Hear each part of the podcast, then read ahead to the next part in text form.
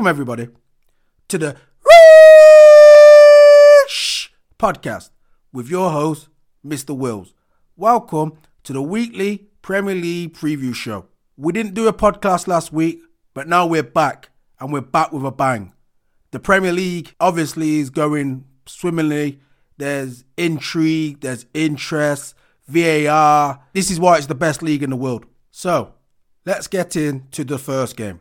The first game, Saturday, half past 12. Wolves versus Tottenham. Wolves are 14th with 12 points. Tottenham is second with 26 points. Wolves, they have got to be the most unluckiest team in the Premier League. The VAR decisions are just not going for them at all. Plus, the loss of Neto does not help either. Regarding Tottenham, what a game that was Monday night against Chelsea. If you didn't watch it, go and watch it. Entertainment, drama, intrigue, danger. The way Tottenham were defending with nine men was so dangerous with that high line. It's sports entertainment at its highest. But huge blow. Two people sent off. The two defenders, Udogie and Romero, top players. Maddison injured. The other centre back, um, centre back, hamstring injury. Big, big blow for Tottenham. If they can go to Wolves and the way that the manager behaved or set up with nine men, I don't expect him to take a back seat even with without all his best players. So if Wolves think, oh, we're without all these players, listen, that manager's going there to win. Make no bones, this manager is one of the bravest managers I've seen in the Premier League. He is out there to attack, play good football, and win football matches. Regards Wolves, they're the same. But Neto is a big loss. He's a big, big loss. Other players need to step up, but the problem is the dribbling skills, the ability to relieve pressure. He's one of the best in the league. But Wolves still got good players. Wolves will see this as an opportunity. They will know that Tottenham without most of the back, back four, without the most creative player, big chance for Wolves to go in front of their home, home crowd to put on a performance and win. Big chance. Anyway, I've got to get into my prediction. I'm going for a Wolves win and I'm going for 2 1. And the key man, Cunha. The second game, Saturday, 3 o'clock. Crystal Palace versus Everton. Crystal Palace are 11th with 15 points. Everton are 16th with 11 points. Crystal Palace, funny old team. Jordan Ayew rolls on, puts in performances. Many believe he shouldn't be playing for Crystal Palace, but he's reliable, isn't he? And as we do on the show, we have to give somebody credit. Yes, we think they could do better, but the man rolls out week in, week out, puts his all into the team. He puts in performances. Regards how they're playing, Burnley last week, typical Palace. I had them losing, but clean sheet, 2 0 victory. That's how they would like to get the job done. It's not exciting, it's not fancy football, but it gets results. With a top goalie, two centre halves, top top players, two DM, they're hard to break down. Hope for a set piece. What I will say is big news regards Palace. Eze and Olise are back. These are top players. So they should now have a bit more going forward. And playing Everton at home to, to potentially get on to 18 points, they'll take that, wouldn't they, Palace, all day? They'll take that all day of the week in the season. Regards Everton, think there's something about them starting to work now. You can start to see what they're trying to do. They've got options off the bench. They're playing with wingers, two strikers there. That Branthwaite's made a huge difference up the back.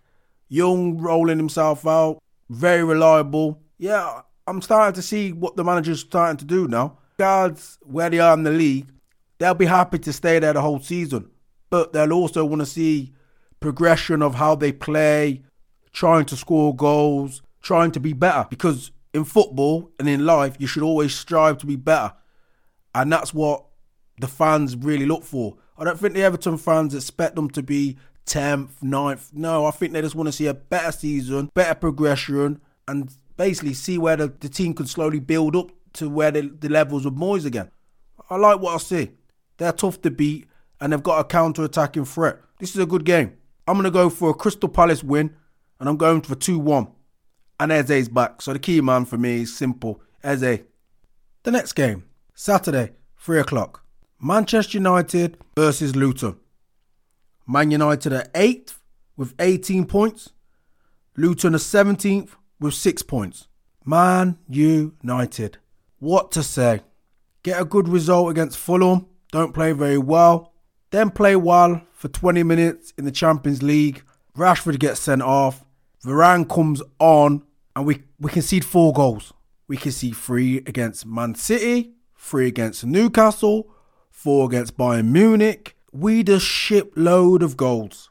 Now, the manager's changed up the midfield, so now he isn't playing the one and the two, he's playing the two and the one. But the defenders don't they don't attack the ball. They don't pick up men. They don't look they don't see where the where men is in the box. It's, it's basic defending really. Any other team in the Premier League would have, with a 2 0 lead, at least got a draw. I'm telling you. But to score three goals and lose 4 3 against Copenhagen, disgraceful. Absolutely disgraceful. Gotta be a bit more intensity in the defending, a bit of hurt, a bit of desire, a bit of, you know, that's your man, Dalot. Wan-Bissaka, why are you smashing the ball back to the goalie like that for? A bit of care. Varane can't pass a ball. Amrabat can't pass a ball. Eriksen can't pass, can't run. McTominay can run, can't pass. Jesus Christ. But positive news is that you beat Luton, you go on to 21 points, and where you are in the league's not so bad. But you're not playing very well. Time will tell if the manager can last. Time will tell. Time will tell. Hopefully, he can start getting the attackers to play a little bit better. They're playing Luton. You know, the whole the whole stadium would expect to win. Anything but a win against Luton will be criminal. Probably curtains for the manager. So he, he'll understand the, the pressures. Regards Luton, I'm gonna give I said it last week or the week before, maximum credit. What a result against Liverpool. Being organised, dogged, fighting for each other. They bought pretty well. Mengi from Man United actually playing really well. The other players that they brought up work really hard. Desire, listen to the manager. Don't think they're too big for their boots. A lot of desire. A lot of and, and they have quite a fit team as well, Luton. You know, one, one thing I will say about them for Man United. You got to watch them on the counter attack. They attack with pace, desire. You know, good good showing they're showing. They're 17th right now in the league, so they're, they're not in relegation. I think they'll go to Old Trafford and, expect to get a point. To be honest, I don't think they'll think, oh, they're going to beat us. No, not after they dealt with Liverpool last week. This is a very interesting game. Very interesting. But I'm going to go with a Man United 2 0 victory and the key man, Bruno Fernandes. The next game, Saturday, 3 o'clock. Arsenal versus Burnley. Arsenal are fourth with 24 points. Burnley are 19th with 4 points. Arsenal, a sign of a good team is you can take a loss, but you can get a lot of positives out of it. The positives out of the loss for me against Newcastle for Arsenal is they're very dogged. They're um, very organised. There's a togetherness. What they're waiting for is for their top players to come back into top form. But while doing that, they're they're not gonna concede loads of goals, you know, lose games. Yes, they lost last week, but that was their first loss in the Premier League. So there's a there's a base to work from. You know, people think Man City just score loads of goals, but if you look, they don't hardly concede any. Being strong at the back does really help. Because obviously forward players can have off days there's a lot of positives for me for Arsenal. A lot of positives. They'll be wanting their best players to step up going forward. But I have suggested in podcasts before, I was worried about the forward line scoring enough goals. As long as they chip in, uh, they'll be okay. Regards Burnley, we've spoke about them before. Kompany look, looks like he ain't going to change. I don't know much about the players he's brought in. They're young, they're vibrant. Are they out of their depth? I don't know. But certainly things have to change because they look like a walking loss, to be honest. At least with Luton, there's a sense of organisation, a sense of competing physically with the Premier League players because that's what Luton do. They've got very quick, strong, dynamic players. With Burnley, I think it's more pass with a few dynamic players. I don't think they can keep up. But Kompany's going to keep going. He's going to keep showing showing that he can do it. You know, I hope he's got a good relationship with his chairman because losing football matches usually means losing your job, and they're not. He's not going to be judged on away to Arsenal. My big worry is they're going to start taking a few Tonkins because they can't. They can't score many goals and they concede loads of goals. Anyway, into the result. I'm going for an Arsenal win, and it's 3 1 to Arsenal. Key man, Gabriel Martinelli. The next game, Saturday, half past five. Bournemouth versus Newcastle. Bournemouth at 18th with six points, Newcastle at 6 with 20 points. This is a big football match for both teams. One for Bournemouth because they need to really need to start picking up points. They're at home, they're not winning many games, confidence is low. It has to start somewhere. And these American owners don't really like to to be in the bottom three, really.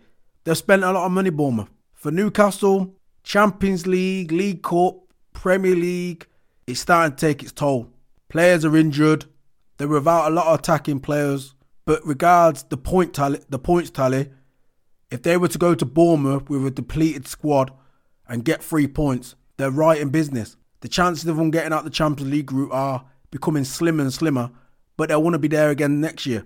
So this is a big football match for them and for Bournemouth. For Bournemouth, they need to stop conceding goals and they need more out their forward players.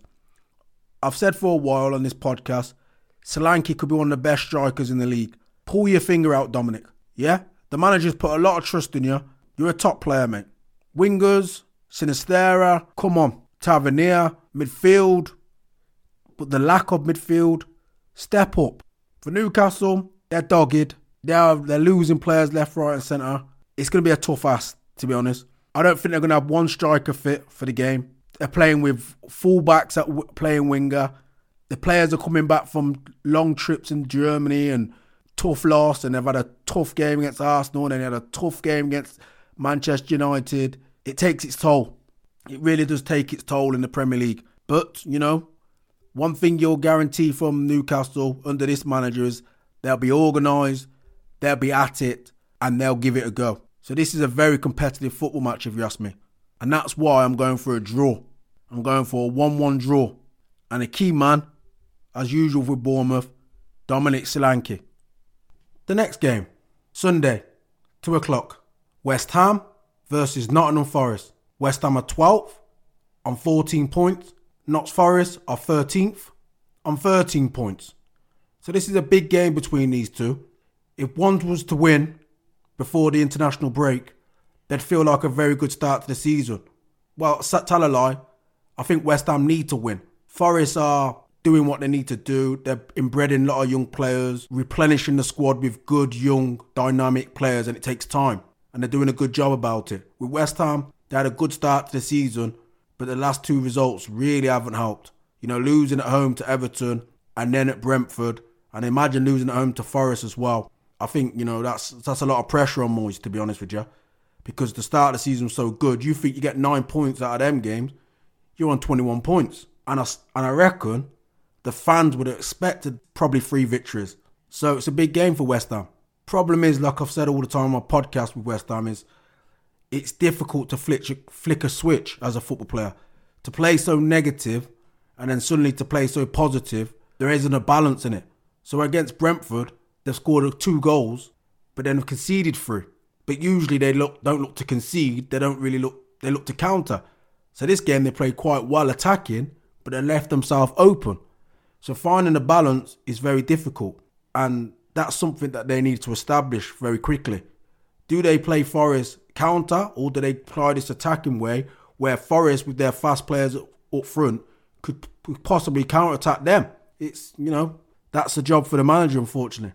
Like I said with Forest, good players, good manager, good squad. I think Forest is going to be a team from February. Is going to be a team that you don't want to go near. You, you wouldn't want to go near Nottingham Forest come February because I feel once they've embedded through their young Brazilians, Elanga, um, Hudson-Odoi, Gibbs White, Awoniyi because he's been injured, they're going to be a handful for any team in the Premier League. Any team. Anyway, the result I'm going for is 2 1 Nottingham Forest. And the key man Elanga. The next game, Sunday, 2 o'clock. Brighton versus Sheffield United. Brighton are 7th on 18 points. Sheffield United are 20th on 4 points. Brighton have just had an unbelievable victory against Ajax and also got a good credible point at Everton. Sheffield United just coming off their first victory in the Premier League, but they're still bon- they're still bottom. This is a game really about are Sheffield United got a bit of confidence now from their first victory? Are they catching Brighton at the right time because Brighton are coming back from Europe? Or are Brighton on a high because they've just battered the Ajax away and they're looking to think we're playing bottom of the league, we're looking to give these a good old tonking. They're the answers. Brighton, a lot of injuries, but I just love what they do. The squad, the young players, the way they play. There's a structure. The players know what they're doing. And there's nothing more you could ask for in football, really, than that, really, as players. Knowing what your job is and knowing what your responsibility is. And I think that's what you get at Brighton. Sheffield United, they, every every week there's rumours that the manager's getting sacked but they're keeping by the manager, and so they should, really, because he's got them up. He ain't had a lot of money to spend. He's they've lost two of their best players from last season, Berge and the and the boy up front, and it takes time to work with new players, especially when they're not Premier League players. What what's he supposed to do? So keeping by him and hoping that he gets it right, I think is the right thing. And over up to the Newcastle result, they were in every game. So hopefully now, you know, they'll start being in, in games every week and be like Luton. Give people a game. That's what I'd say for Sheffield United. Just give people a game every week. Anyway, I think it'll be a tight all affair, and I'm going for a 2 1 victory to Brighton. And the key man, Ansu Fati. The next game, Sunday, 2 o'clock. Liverpool versus Brentford. Liverpool are third with 24 points. Brentford are ninth with 16 points. Liverpool coming off a really, really bad result, I think. I've spoke on the podcast many a time. I've said it. Most teams will look to take six points off Luton at the start of the Premier League season. The fact they've gone to Luton and drawed, they won't be happy with. The results, if they'd won last week, it went for them. They would only be a point behind City right now. So they will know this is a big game where they need to pick up points, especially when City away to Chelsea potentially drop points. So this is a big, big game for Liverpool. Regards Brentford, the manager is fantastic. A couple weeks ago, I was thinking they can't win. The ple- the two lads up front ain't doing much. They go to Chelsea and beat them 2 0. And then they beat West Ham at home 3 2 by coming behind. The character in the team is fantastic. Like I've said, when the players know what they've got, their jobs are, they seem to be able to perform. Managers, good managers usually make a good team, far as I'm concerned. And Brentford are a perfect example. I remember they're doing all this without their, their talismanic striker, Ivan Toney. So great credit to them. Absolute great credit. And the biggest thing I'll say about this game, I don't know any game this season when Brentford have lost by more than one goal. I could be wrong, but I don't think I am. They are a tough, tough game for any team in the Premier League. Any team. So Liverpool will know that this is a tough game, but they'll also know they need to win. But they'll also know Brentford will come with a will come with a plan to sit behind the ball, and have got the pace to counter. Very, very good game.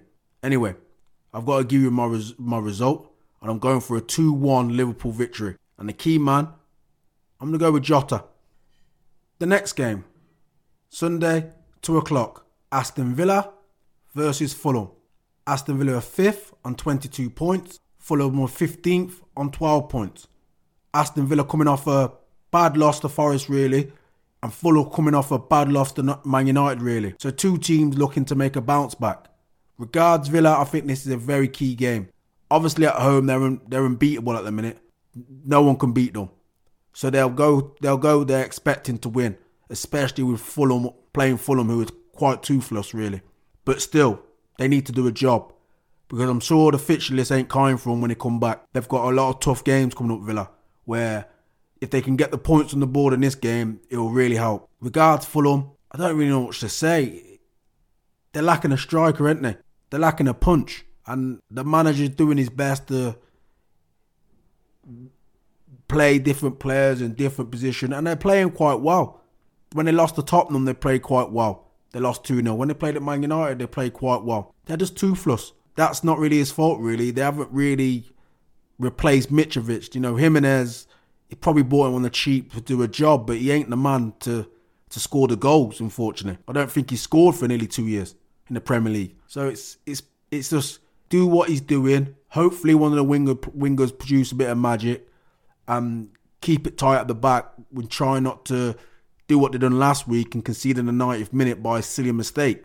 And that's the thing with Fulham at the back. They do, they don't get opened up. They do quite a few silly mistakes. So they'll hope to keep that out and counter.